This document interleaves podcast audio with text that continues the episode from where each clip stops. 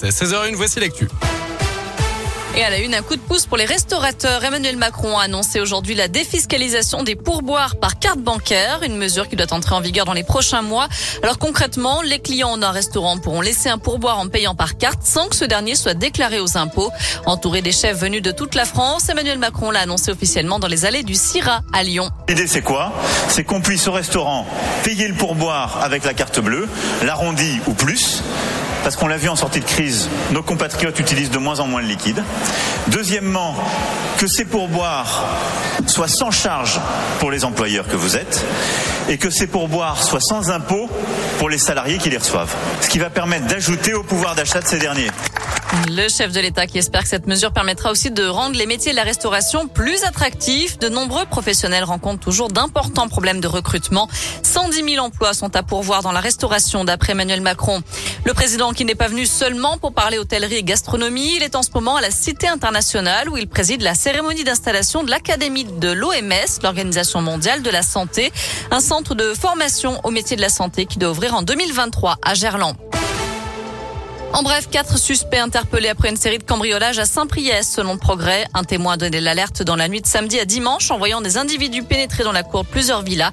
Ils étaient en possession de vélos. Lyon solidaire avec Haïti, frappé par un séisme le 14 août dernier. La métropole de Lyon a voté une aide exceptionnelle de 30 000 euros qui sera versée à Solidarité internationale et Handicap international. C'est l'heure du bilan pour la concertation sur le passage à deux fois trois voies de la 46 Sud et l'aménagement du nœud de Manicieux. La 18e et dernière réunion publique pour la concertation de l'autoroute, c'est ce soir à l'espace Louise Labbé de Saint-Symphorien-d'Ozon à 20h. Un mot de foot et une grosse semaine pour l'OL avec la Ligue Europa jeudi face aux Danois de Bronzy à l'OL Stadium de Dessine. Et puis le derby dimanche à Geoffroy Guichard donc contre Saint-Etienne, dernier du classement.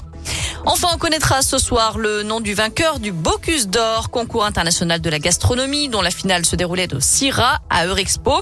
La France est représentée par le chef vénitien David Tissot.